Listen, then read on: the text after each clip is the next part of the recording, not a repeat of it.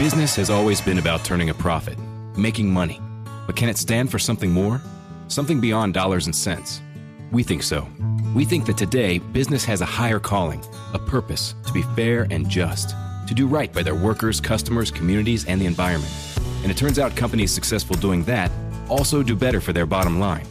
When you see the Just Capital seal, it means this company is a force for good. Visit justcapital.com to learn more.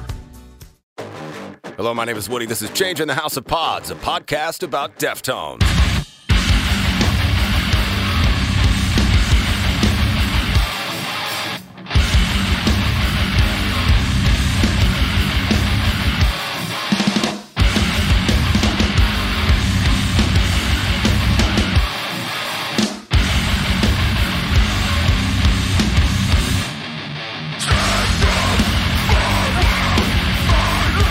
That bad mamma jamma is Curse of the Serpent from Jesus Piece. My guest today is David Updike. He plays guitar in Jesus Piece, a band which you'll hear today.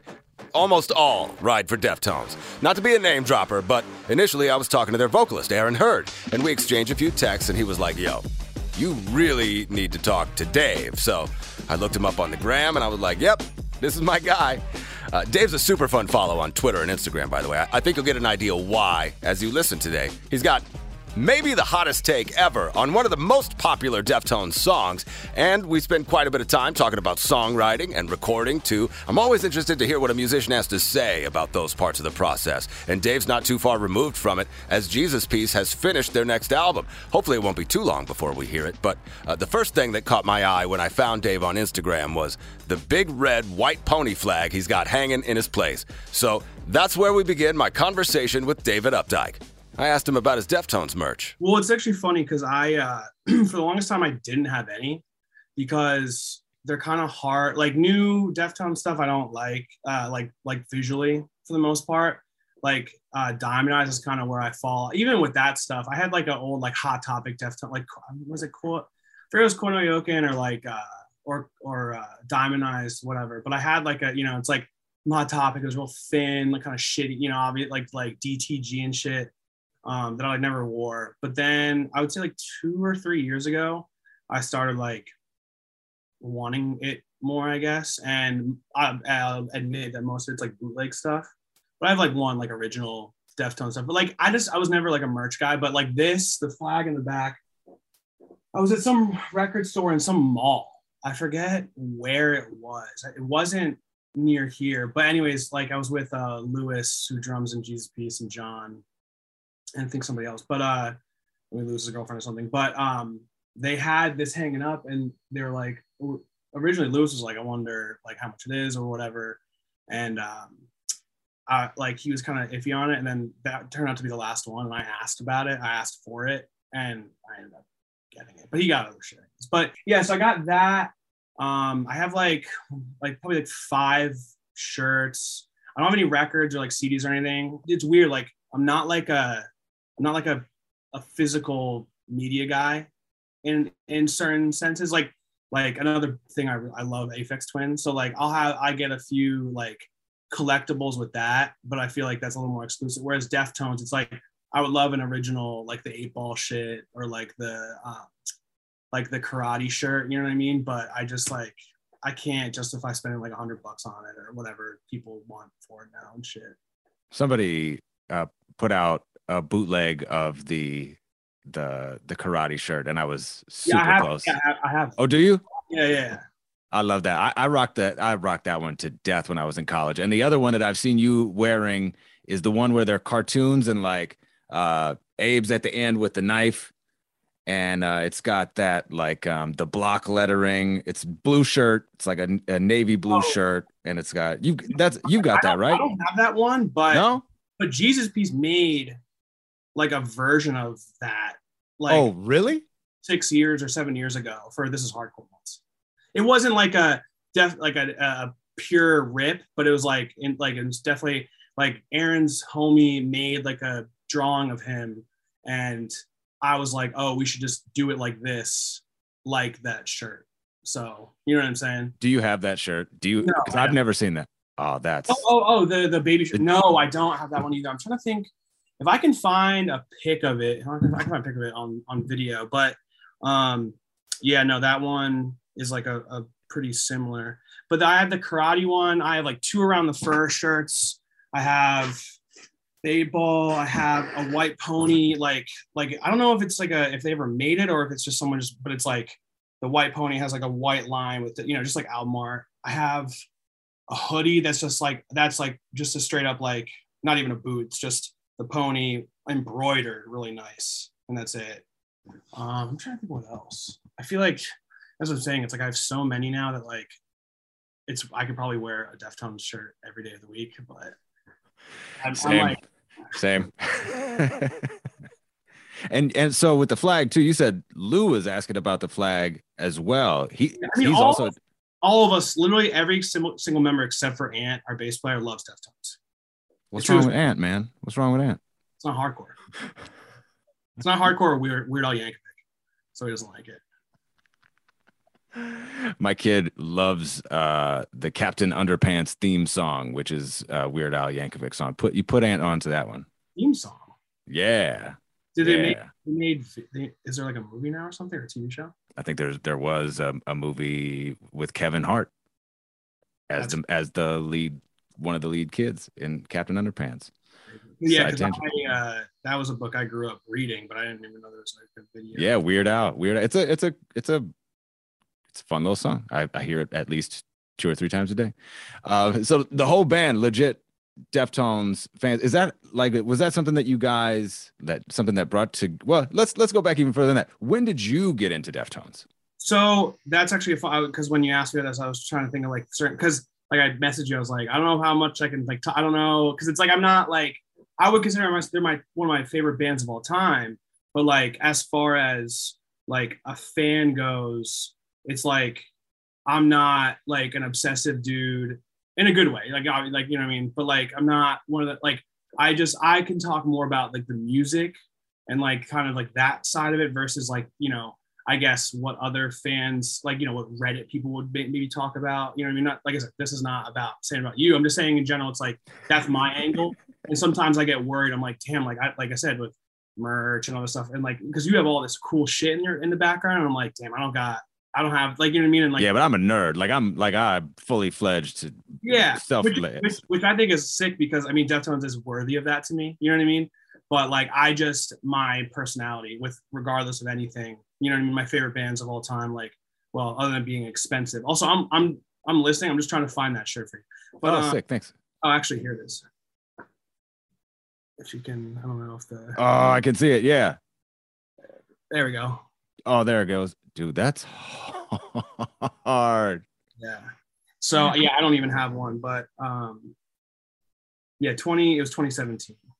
That's so but right. um yeah, so like um, but one of the things I was thinking about when you hit me up, I was like, you know, the questions like when did when or how I got into it. And I so it's kind of funny. I I wouldn't say I was a late bloomer because I got into them when I was a teenager, but like when I when someone first showed me them, I was like, this, I'm not, this is whack. Like, I don't really fuck with it because it, like, I don't know. At the end of the day, as much as we like them, like, when I hear people straight up talk shit, I'm like, okay, you're an idiot. But like, I can understand why someone wouldn't like them. You know what I'm trying to say? Like, it's kind of like, I mean, but I'm also pretty like, I don't know. Um, I don't know what the word is. I'm pretty understanding, I guess, when it comes to like people disliking shit. Like I'm a hater, but I hate, I'm a hater for fun. The real me, I understand why people don't like certain things. So, anyways, I got so someone showed me uh or this script. Actually, I think this girl so long ago, it doesn't even matter. But so it showed to me, I was like, this is kind of whack. I think it was like right, it was like a year or two before Diamond Eyes, maybe, maybe even 07, 08, when I was 16, I was like 15, 16.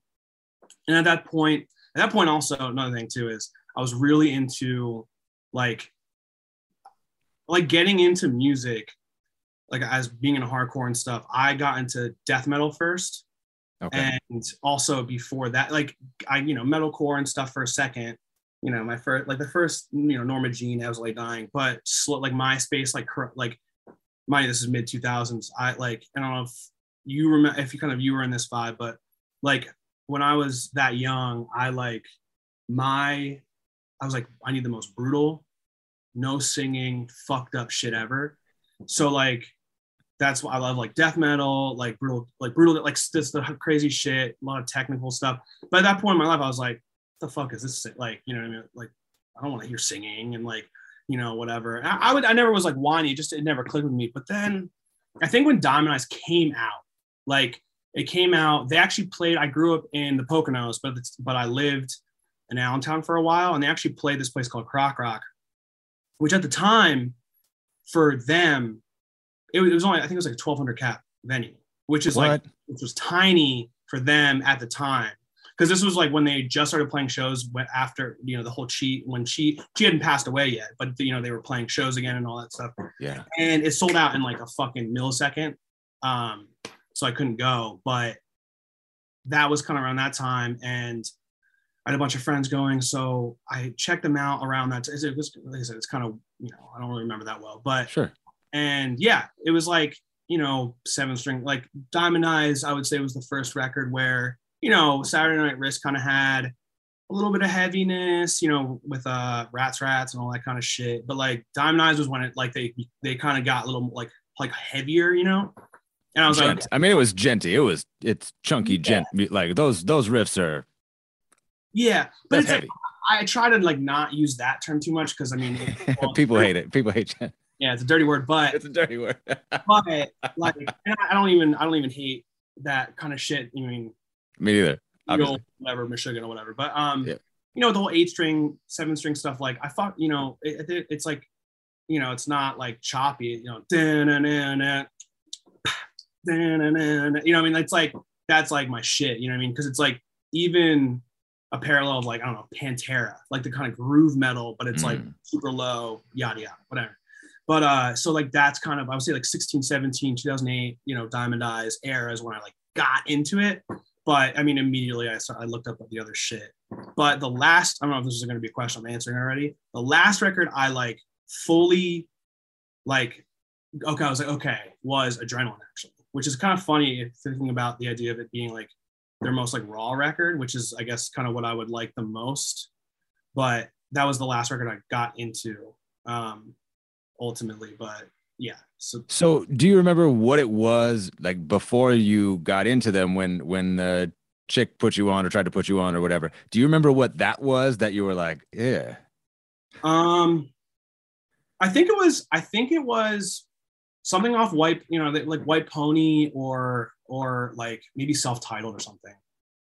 And which is funny because and white pony, like I mean, that's another thing too which I think, I mean, my when people try and rank them and try like record, yeah.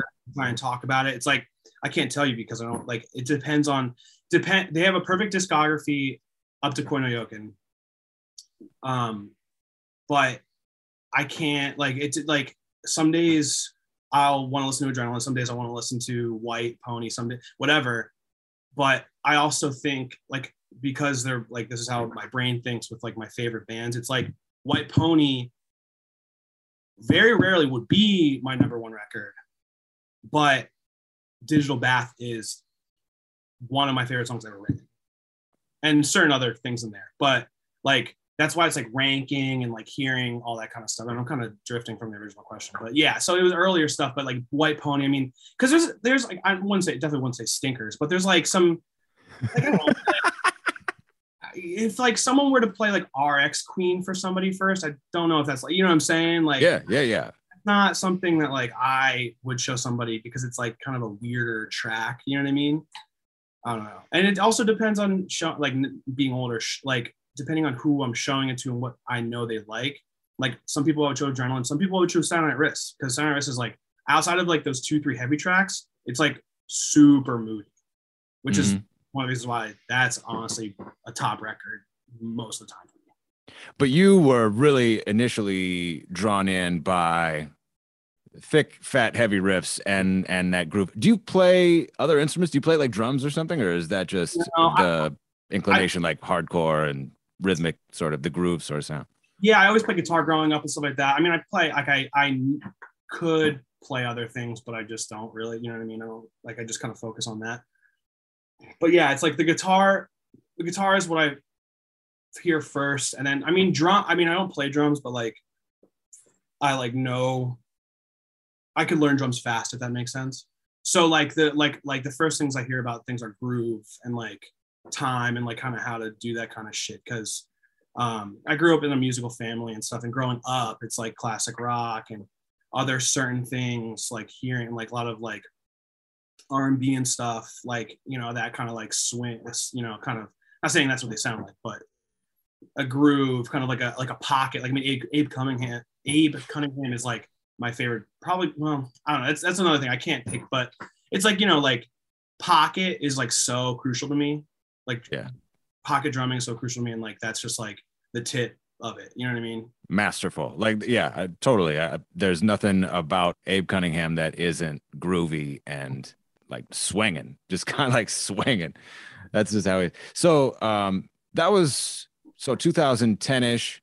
Um, you you had probably hadn't started Jesus Piece then, right? Because you guys didn't even drop like a, a split until 20, fif- 2015. 15. Yeah. Yeah, I was. So, uh, were you were you playing in bands and stuff at that time, or were you just sort of yeah, I was, I was learning to play? I was in some like local bands and stuff. Um, like super small shit. Like Was it hardcore? Uh no, it was more like metalcore, deathcore shit. Um, actually seven string stuff. Um, and it's funny, I like it's definitely wasn't inspired by Deftones stuff just because at that point, like I mean, we don't even get because it's you know this is a Deftones podcast. We don't get into my shit, but it's like, you know, it's uh No, this is about you too, dog. but it's like uh that point in my life 2008 to like 2012 i lived in an area and like i didn't really know anybody that was into the kind of shit i was into specifically so i kind of just like was in it. And i don't get me wrong i didn't hate it. Obviously I- if i hated it i wouldn't fucking done it. But like i was just like really into like you know like that the death deathcore like super heavy like as whatever. So seven i had a stephen carpenter seven string for a minute you know that kind of shit.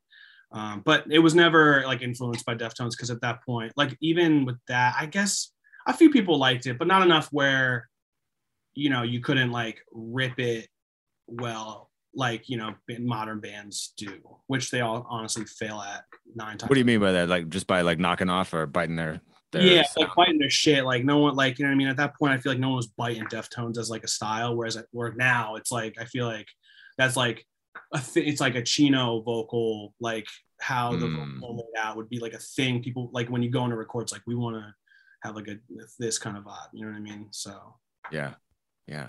That's I mean, really there's a, wor- there's literally a working title. Well, it's not anymore, but there was a working title for our new record. One of the songs was called Deftones. So there's nothing, there's no singing in it, but like there's a there's a the first part we came up with was like sounded like what a Deftones part would be. So Are you keeping that? Is that a song that you're gonna? yeah, no, it's it's one of my favorite songs on the record. Yeah. Yeah. But it's Can you not. you'll you'll probably know what what it is, but it's not like we didn't rip it like on purpose. It was more so just like a this sounds like what something they would write, which is that's kind of how we are in general though. Like for Jesus piece, it's like as far as influences go, we don't like if it's we specifically try not to rip anything unless there's a, there are parts that we like very blatantly rip, but like overall we don't it's it's always like a this is something that would sound like it but not like you know how bands will just take a riff and like change like a one note or one part it'd be like whatever i i don't like doing that so outside of like you know very specific parts like that we did in only self but for the new stuff yeah it's it's pretty similar to but that's the working title so but but yeah outside of that like early shit like when i was getting into it um for that four or five year period um you know, I didn't even play. I didn't even play in a band for like three or four years after that, just because there was no one really like worth playing with, and I wasn't really into it. I had nothing. I had nothing to, you know, whatever. Um, but you know, growing up, teenager in a young twenties, it's you know, outside of like the oh, this is cool or whatever. It was never like a thing that anyone tried to do. You mentioned it, so I gotta ask. Can you tell me anything about the new JP record? Like, what's going on with it? What's up with it? Uh, This, I, this conversation will probably come out in the next April or May, probably. So Yeah. Yeah. No, I mean, there's nothing. uh, By that time, it's gonna probably be the same thing.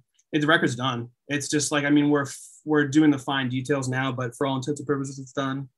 Um, you know, stoked on it?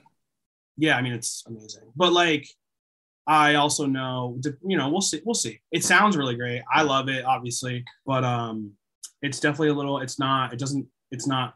It's not only self. It's not old shit. It's. It's. I wouldn't even. You know, the classic like it's more mature. I wouldn't even call it more mature. It's honestly. It's honestly dumber.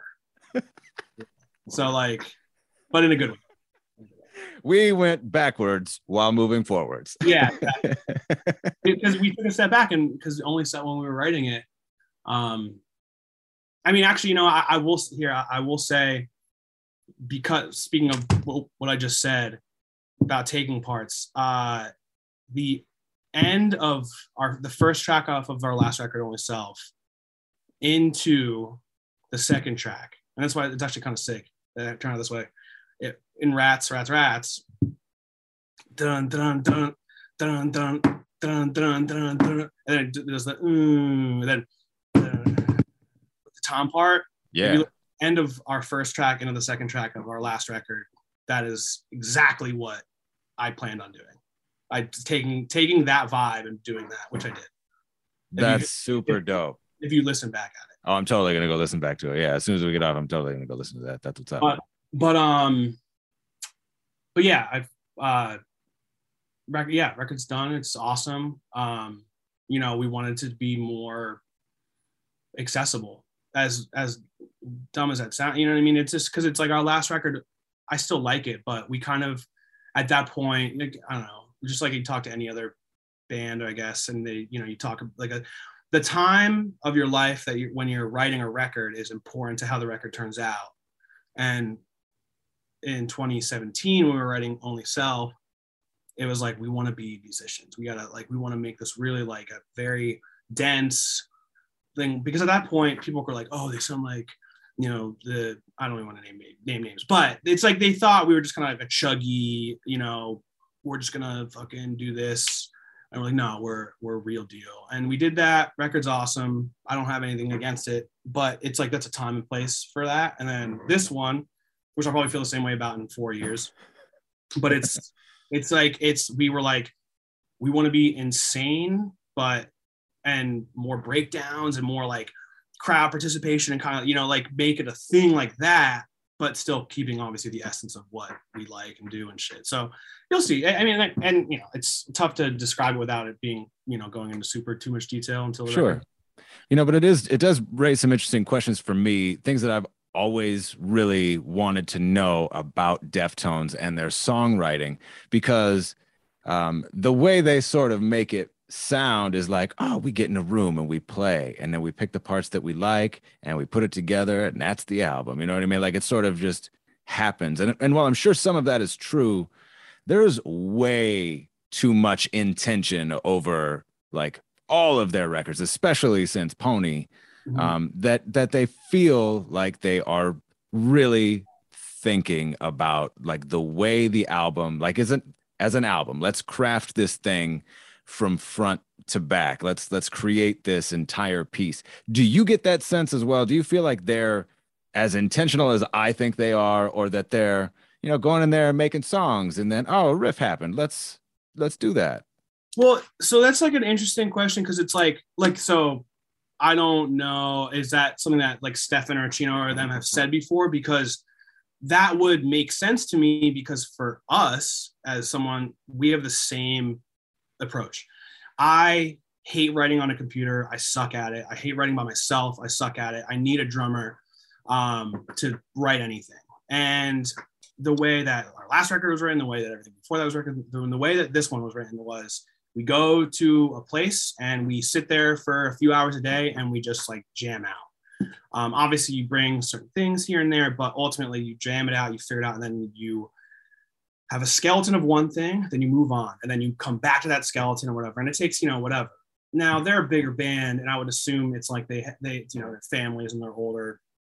So I feel like a lot of bands in that realm, like they'll like take a month or two and do it every day, like an eight hour job kind of thing um, which is different than for us because it's obviously a job. You know, can't just do that. But um, for that, it's like going in and, and that t- makes total sense now. And like listening back, but moving forward, it's like this our record now was the first time we've ever like we booked a month. We went in, we like broke down the songs, we like picked them apart, rewrote them kind of, you know, not rewrite, but you know, really fine tune it. And then you pre-pro them and then you listen back and then you start actually, you know, there's a bunch of steps. So it's like if like as I'm going off of what you kind of just told me, if that's how what they say, it's like the intentional. It's like there's a perfect a, a synthesis of like writing the raw shit that you fuck with and then going into a studio and like picking it apart with like a fifth or sixth ear to like you know what I mean you know what I'm saying that's like I could totally hear that for like some of these records Diamond Eyes I don't know because what's I mean there's well there's Diamond Eyes and then what's the totally forget what's the name of the unreleased record the Chi record that's unreleased Eros Eros like I feel like Diamond Eyes and Eros was kind of like maybe a little more know, fuck it, whatever, however you want to describe it, because it's like that sounds super. It's it's. I mean, Diamond Eyes sounds good, but to me, it's a very raw, like the the the the structure and the way the record flow. It's a very raw thing. But like Koi, like Koi no Yokan for sure. You know, that's a record that seems very intentional. There's certain things going on. Like, like I don't know, but it's like uh is it Rose? Uh, uh, the tap, uh, like that, whatever it is. I think it's Rosemary, maybe. But um, like hearing that, it's like I could totally hear like noodling around with that riff, and then in a room, and then being like, oh, what if we did this? Because I know all of them play guitar and stuff like that. So, yeah, I mean, that's like I feel like that's almost with the exceptions especially for older bands, not that not us, but like for Deftones era, maybe 90s or early 2000s bands, it's like the getting into the room and just doing it and then going in and whatever to me as far as i know is like this is very like that is a very like common way to do it um some bands but some bands pulled off where it sounds like it's just a soup it's just like a you know it is what it is but with them it's like i hear it and like i mean I don't know. Like you would probably know better than I would. I know like self-titled, the that era they were all kind of they didn't like each other. You know what I mean? And and Saturday Saturday Night Wrist after that too. I'm assuming. I think they also. Yeah, that was I think when they were furthest apart. I think the beginning was of the dark times or whatever was the self-titled, and then yeah, the fit hit the shan at Saturday Night Wrist. Yeah. Yeah. So it's like, you know, but you can hear kind of the difference of like you know Pony which was 2000, what 2000 or 99, I forget. Anyways, 2000. Pony, yeah, 2000. Pony to to self-titled, but that three-year difference. You could hear how that could that changes. You know what I mean? What do you mean by that? Well, just just for the, this, like I mean, Pony just sounds super like it sounds like a record that was written together, and self-titled to me doesn't sound like that. It's still awesome, but I think it's you can tell there's like a like they, there's a shift in like kind of the riffs being written. And like I said, I don't know them personally. I don't like I've watched, you know, some interviews and stuff, but ultimately like I know the general vibe and that's what I get. I could yeah. be wrong, but songwriting, you know, it's but it's all different. It's so different, it's so different to everybody else because it's like you hear certain bands or you talk about it and you know, um, you know, I have plenty of friends who like tell me that, yeah, I just kind of wrote the record on my own and we just did it. And I was like, oh, well, you, I guess I, I can't do that. But you know it's like but it'll come out that way and i wouldn't know how it would sound otherwise so you know if you if you have insight about oh, no. No that's part of what this podcast is all about is sort of exploring what that is because they don't they're super um i mean there have been moments of course through their history where they like divulge things and reveal things but nine out of ten things about the band they have behind closed doors. And i think that that too is intentional in terms of um, keeping the mystery alive and that sort of thing you know allowing people to experience the music in their own way. And, and that sort of stuff has been addressed before but um, it's it's interesting to me to get a, a songwriter's perspective some a musician's perspective um, on that experience because um, yeah that's that's the insight that i i sort of get off on especially is like how these songs are crafted and then the lives that they take as they evolve like live because as you know the music changes when you're playing it and as you play it and as you play it as you play it so um, those sorts of things are really interesting to me yeah you know but I mean? and, and that's it's sick but like i wish i honestly wish i had like i wish i would have watched a bunch of interviews before this pod or just in, well i should just be doing it in general but because it's so tough to like you know i don't want to project how i do things onto how they would do things or i don't want to just guess Sure. You know the best way to know is just by tongue but it's like you know I've, i have watched like gear rundowns with with stephen carpenter and he's like yeah i just think it looks cool you know what i mean so i don't know I know exactly. That's what I'm saying. it totally could just be it doesn't matter like they just kind of do it do it which i can because i mean you know just smoke a shit ton of weed and just go i think that sounds cool you know what i mean i just think that sounds It's worked plenty of times throughout music history. Like there's lots of evidence. and clearly for their history because i mean like i said they have Yeah. you know multiple records that are better than anything ever. So it's like you know but it's like a but like how you like digital bath. I have no idea how they wrote it. I have no idea what the process was because it's like i've like tried to like i've tried to not totally rip it but i've tried to like listen to it and be like think about the structure you know it's like intro a intro b a b you know what i mean? Because that's you know how you know i think about it in letters like most people but like you know and it's like so it's like yeah just but it works and like the vocal melodies and stuff. But then again it's also like if, if you um if you study it too hard then you you lose the you know what i mean? Just like how when you study for a test too hard then you like it's just like letters and numbers. It's like I, I try to not go too deep into that because then it's like I, I I don't then I don't hear I don't hear a song anymore. I just hear like a a note, Mm. a part, or a drum hit. You know what I mean? Totally. Yeah. You lose the the the feel of it, the emotion of it. Do you think that's something that's lost in in the way people write and record songs, like you were talking about earlier, like from you know people are able to do it from their computer or whatever instead of getting in a room. No, because there's a few bands, a few specific. I mean, in hardcore, I can't speak on, Sure. but in hardcore, there's a few bands, a few bands that are my favorite favorite right now that I know for a fact are written essentially to as one person sits at the computer and does it, and then you know they'll do a jam, but for the most part, it's written totally, and it's like the shit. But that's like I think it's a it's a you got to be good at it. It's a certain style, you know what I mean? Like less, you know, if you're not jamming as much and shit like that. It's Yeah. also a distance thing. I mean, the bands that can't, you know, jam as much. Uh, And let's face it, like kids are better at computers and shit now than they were in 1989 or whenever they were kids. Exactly. And it's like, I mean, I'm just getting okay at programming drums to like get very basic ideas onto my shit, but I can't. Some of these, I mean, uh, the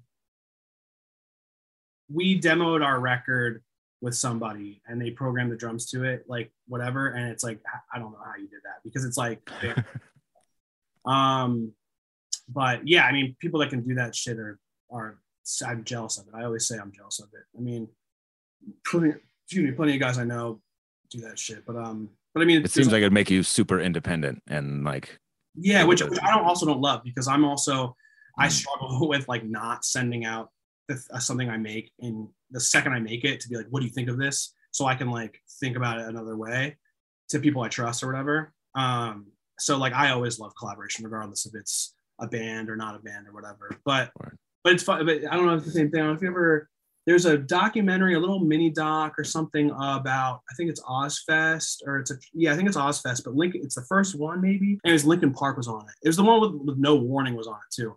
But Linkin Park was on it, and there's a really cool moment where they're on a bus that you know Linkin Park has a bus, and the back of it is a studio like they have a computer if you look at the video it's like you know like a like a, a big ass screen with like a tower and it's like a they have like a studio in the back of their bus so they can write music and at that point you know meteora and, and all that kind of stuff it's like they had the electronic like the like the weird synths and stuff oh, it So- sounded like it was from the future for sure. yeah. So it's like they had that thing going on, and I thought that was really cool. So clearly, it's it's oh, it, the second the computer can people learn how to make music from a computer, it's you know being implement, implemented to guitar stuff. It's just like now you can like make a whole song with Yeah.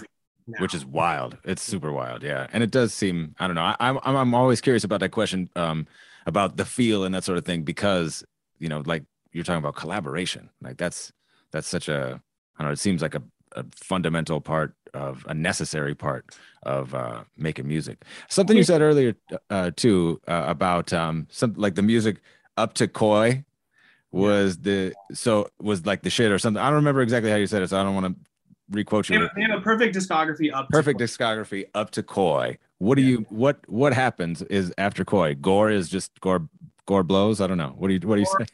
Gore and Ohm are fine, but I just that to me they don't feel good. I, it's just like it's they just don't feel good. And like I, I- I have nothing against them. I'll be honest with you. Actually, I don't. I haven't listened to either one probably more than twice because I don't like the way Gore sounds, like the way it's recorded. And oh, I don't know, dude, Ohm's just super underwhelming. But it's like, but it's not. It's still good. But it's like I don't. I have there's seven other records or what? Everyone they have five, seven other records that I can listen to that I, get what I need. But the, but I love the even though it's technically not new, um, the remix, the White Pony remixes and stuff. Those are Oh, yeah? those are fucking awesome. So like, there's more stuff I can listen to because yeah, I mean I like I love half the artists who did them and stuff like that. But I mean some of those remixes are fucking awesome. So I agree. I think so too. And I feel like a lot of people were expecting the songs to sound more like the songs instead of the artist's interpretations of the songs. Do you feel me? I mean, that's but that, that's like there's like a difference between like a, a listener who's like mad like well, the easiest way I can say is like mad guitar music about it. It's like the guitar they don't get they don't Yeah. like you know computer like electronic music. I love like electronic music. I listen to electronic music more than I listen to guitar music now. But like you know like the Squarepusher track and like even I mean Purity Ring. That's I mean there's like a lot of bands on there that are normal bands, but uh, the Shinoda remix is fucking awesome. And I don't even love Linkin Park like that, but like Purity Ring, that one. Um, there was one that is like so good. It kind of has like a I don't know the artist. Um, I'll look it up while we're talking, but like, Alright. yeah, like it's so good, and because it's kind of like a um, like a garage beat, like or whatever on it, and I'm like that's trying to think about it. fucking awesome. Um, Tourist, the Tor- the Change remix, I think. Yeah, dude. Yes. Good. Um, Yeah, dude. it's like kind of like a modern garagey sound. Like garage music is like a type of of, dan- of dance music, whatever. But like the like the the shuffle, the and like I'm a sucker like garage. I love drum and bass and jungle and stuff. So any type of like real like kind of shuffly, breaky, you know, whatever. It's so good. But like the, the idea of have putting that into like having a Deftones melody, like dude, that's like a perfect synthesis of the shit I love. So it's like, why would I not love that? But I get why, you know, some fucking dickhead who like loves old shit. They're like, it wasn't like this is fucking whack. It's but Yeah. I also but my I don't like my clicks aren't like that. So I don't even I didn't even know if people disliked. it. I couldn't imagine. Yeah, yeah. Well, again, I'm I'm the I'm the nerd, but I think between the two of us, who's like doing that research and and you know what I mean. Like, what what is it? What is it? What do the comments say? What are people saying about this one? But and to that point, like what you're saying about Gore and the sound quality on Gore is also actually pretty consistent with the fan base. Um, so uh, Yeah, because I remember reading or or you know, like I said, I don't go too deep into it. Didn't they record it? Did, did maybe you know? Did, was there a, a situation that they did that differently in? I think maybe. Well, my understanding is that, um, uh, well, when it came out, Stephen sort of said some something kind of sideways about it. So then they spent a lot of time backpedaling and being like, "Well, it wasn't that he didn't, uh, he wasn't a part of the album, but you know, we wanted to get him in more." And so that's the album that sort of like uh, Stephen didn't have as heavy a hand in, and it was mainly written by Chino and and Sergio. That's that's my understanding. But at the same time, within the past couple of years, I've learned that um, Stephen did in fact write like he wrote Phantom Bride, like he wrote like tracks on there. Um, obviously, he didn't write the guitar solo. Um, you know, that's that's Jerry Cantrell, but that's the there are other parts of there where it's clearly that's Stephen Carpenter doing Stephen Carpenter. Um, but the to the sonic quality of it, like that sound, what do you think they were doing? What was what were they? I honestly, I would have to like re-listen to it and really like that's like a. I wish I see. I wish I did my fucking research, but like, but yeah, I don't know. Like I said, I listened to it like a few times. Yeah, I guess I mean you've only listened to it a couple of times. like yeah like it sounds like everything is super. It sounds like it's recorded in a big room, and it's not. It's not like tight. And don't get me wrong. I mean, they could sound raw, but like the it's sound like all this all this kind of stuff. Like sorry, I'm playing this shit over the fucking. No, you're good. But like yeah, Phantom Breaks. I'll get the rights for all this shit. No.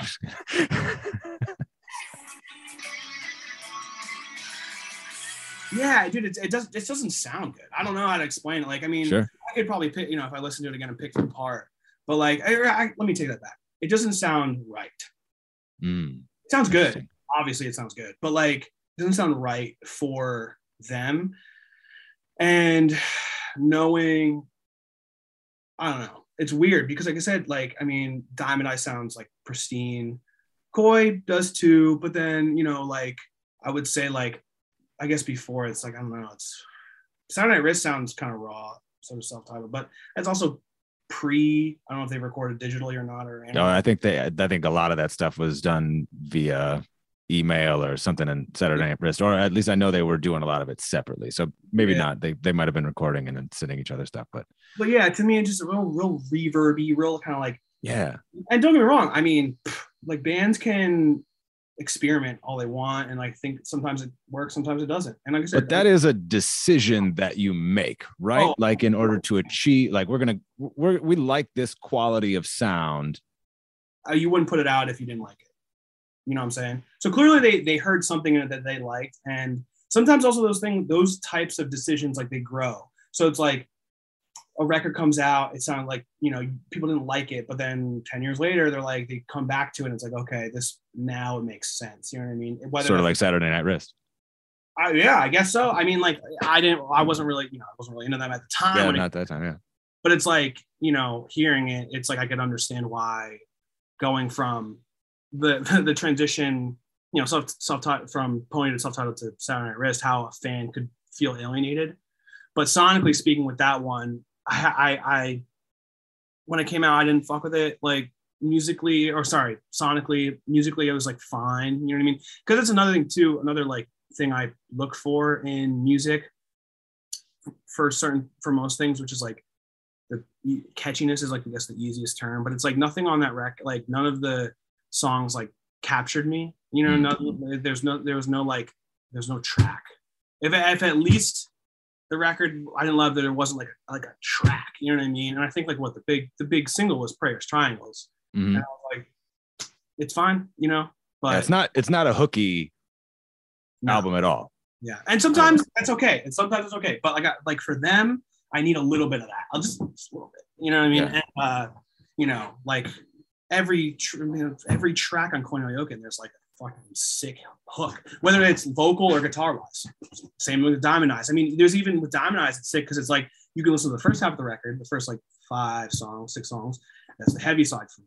Then the second side is like with like 978 Evil and Beauty School, that's when they get kind of vibey. You know what I mean? So it's like they had, and even with that, it's like you can tell they also picked the track listing. That's I, I assume, but it's like with Pray, like or with Gore and with Ohm. Ohm I listen to even less, honestly, because um, Yeah, I mean it's, it's plural. It's ohms. oh, Ohm, sorry, my fault. I'm just fucking. It is, but I'm just fucking.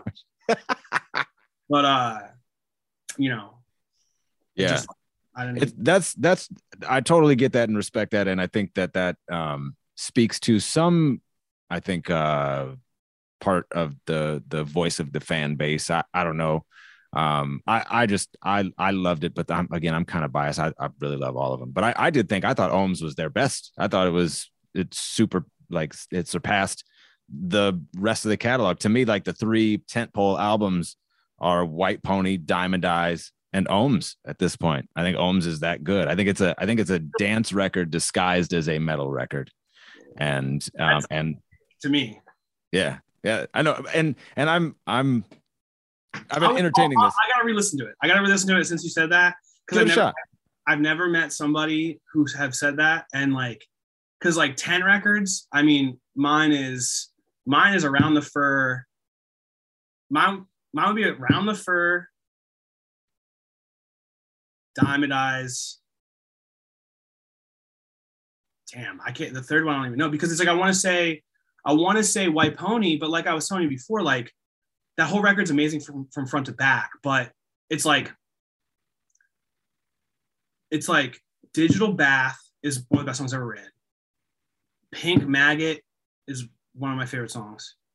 And there's a few tracks within it, but like I don't know if I could if I if like you're like a desert island thing, if White Pony would be there.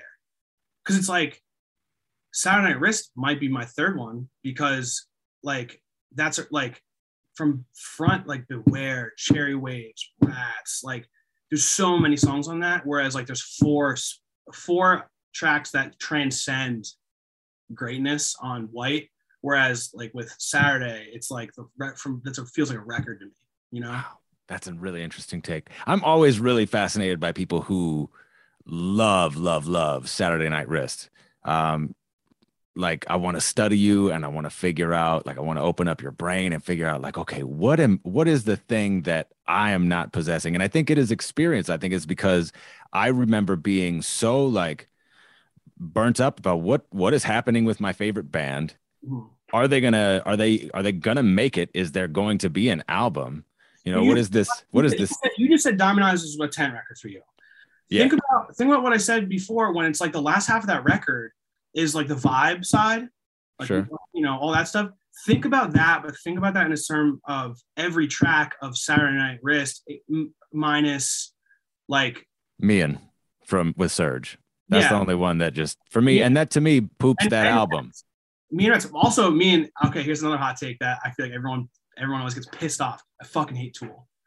I Passenger is an amazing track his vocals fucking ruin it for me and I hate it for it. I hate I really I I want I want that track without him on it and it'll be a perfect track. Mean or mine or whatever. System of Down, one of my favorite bands of all time. Yeah. His vocals on that fucking smoke. Word. Maynard James, whatever his fucking name is. I it's smoke it and it's amazing. But yeah, that's another thing too. Whew, that shit is so good. But yeah, passenger, that's not that's another white pony thing that like kind of makes it not a, a, a, staple, which is that track is ruined by his voice to me. Damn, I, that's really interesting, dude. That that is a hot take. I don't know that anybody has ever said that before. And I'm not a giant tool. I'm not really a even a medium sized tool yeah. fan. Like they're they're cool. And I think the song, especially as Chino has learned to really master that song in its entirety live, like doing both of those parts, is better as just I mean, you know without... i'm sure other there's are there are so many other people that could sing that part so much cooler. But like like i said there are tool fans that are obsessive tool fans and like you know whatever. I and i am like i said i'm being a little bit of i'm i want to i want to say i'm exaggerating but i'm really not. Like i really hate it. Like like the like the the the way his like vocal fry and his rasp comes out and stuff it ruins it for me. But it's like one of the best, like musically, it's like one of the best songs. It's, it's so fucking good. And I actually, that's a, that's like a bummer. I hate even thinking about it because it's like, cause it's like, it should, it should be awesome, but it's not. It really isn't. That's me. Uh, that is fucking coolest shit ever. Um, I know you gotta uh, get moving pretty soon. Um, so I'm going to uh, uh, wrap us up with uh, the question that I end all of these podcasts with, and that is a request for uh, three recommendations. Although we could freestyle it if you got two, that's that's dope. And that's uh, for anything. This is based on uh, something that Chino said on a podcast once that he only tweets out um, links to songs that he likes on YouTube because he thinks that's the coolest shit that people could get from him on on uh, social media. So in that spirit, put me on to three things. I know it's a bit loaded and and it's definitely put you on the spot, but um, winging it. And it doesn't have to necessarily be music either. It can, it's not limited to anything. If there's an, a, a book you like, a movie you like, or not media, if it's, uh, I don't know, a motorcycle or a car, or, I don't know, whatever, whatever. Um, three things that you think people should check out.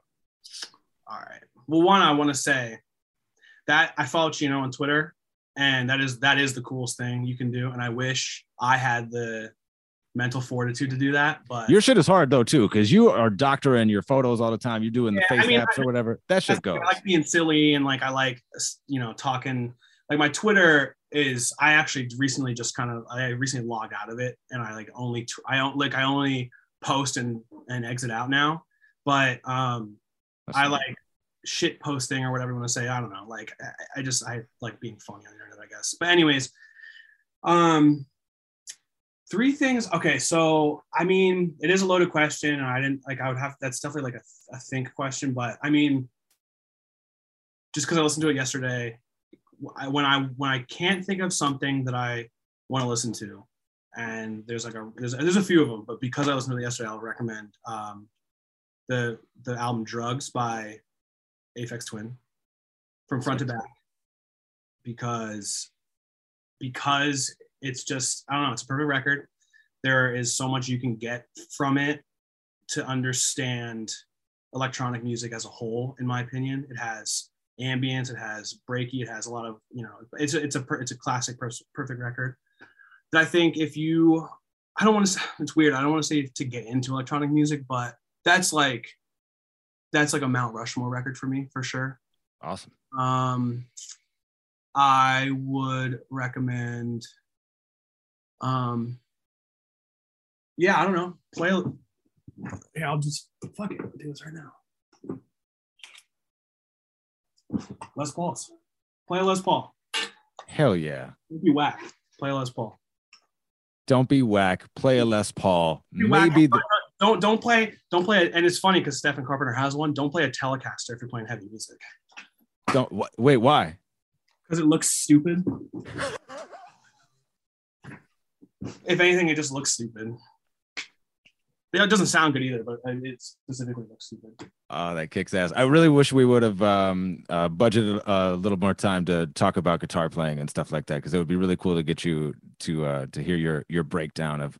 I, I mean, I know that Stephen Carpenter. Well, he says he plays the same three riffs in just different places on the guitar or something like that's. that's oh, I mean, there's like the the classic like. I mean, like I said, I'm, I mean, I'm not super in a rush or anything, but like it's uh, I mean, the the the quintessential the quintessential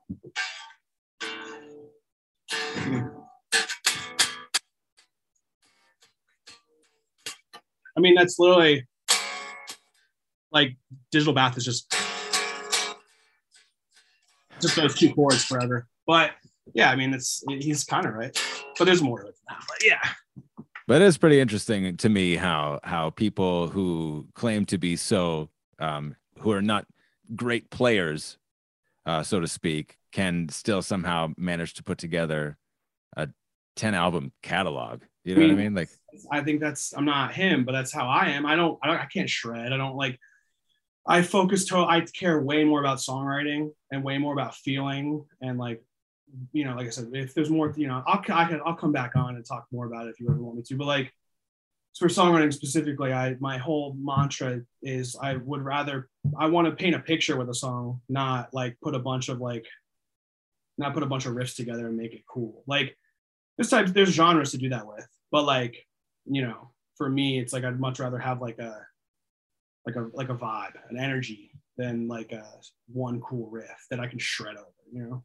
Man, I think that's um, maybe the most insightful sort of um, like if I'm making that if I'm if I'm extrapolating that onto Stephen Carpenter's songwriting, like that might be more insightful than than than a lot of other I don't know guesses that I could have had at it. You know? yeah, I mean? I mean, I, like I said, you you know more than me as far as that goes, but I mean that's that's just like what's important to me, and I'm sure you know it's important to him considering thinking about how he plays guitar. It's like he knows what he likes and he makes it good. You know. He thinks Maynard ruined Passenger. I think that's just super fun. I also love that he enjoyed the Black Stallion remixes. I really feel like we we need to keep talking about how great they are and how special that release is. It was also really fun to entertain what Deftones songwriting process is like through the lens of Jesus Piece. I really appreciate anything that makes me feel closer to understanding how all my favorite songs got written. Like what he said about Gore and how some choices grow. I found that really insightful. So Thank you, Dave. I appreciate you hanging out with me. I'm super excited to hear the new music from Jesus Piece, and I really appreciate your contribution to this podcast. Next week, you'll hear my conversation with Justine Jones from Employed to Serve. At the beginning of the pandemic, she performed Elite for the Slay at Home Festival. So if you haven't seen that, check it out before the episode drops. My name is Woody. You can find me at Woodbruh on Instagram and Twitter. I'm on Facebook, but don't add me. Facebook sucks. I don't want to be on it. Thank you for listening to Deftones, and thanks for listening to Change in the House of Pods. Afford Anything is a podcast that teaches you how to be smart with your money. As a small business, you don't have the resources to pay the level of overhead and for the level of services that a Fortune 500 company could afford. So I certainly understand why, if you want to offer benefits, the providers of that, that that fee is going to be higher because there's more account management per employee. Make smarter choices and build a better life. Afford anything, wherever you listen.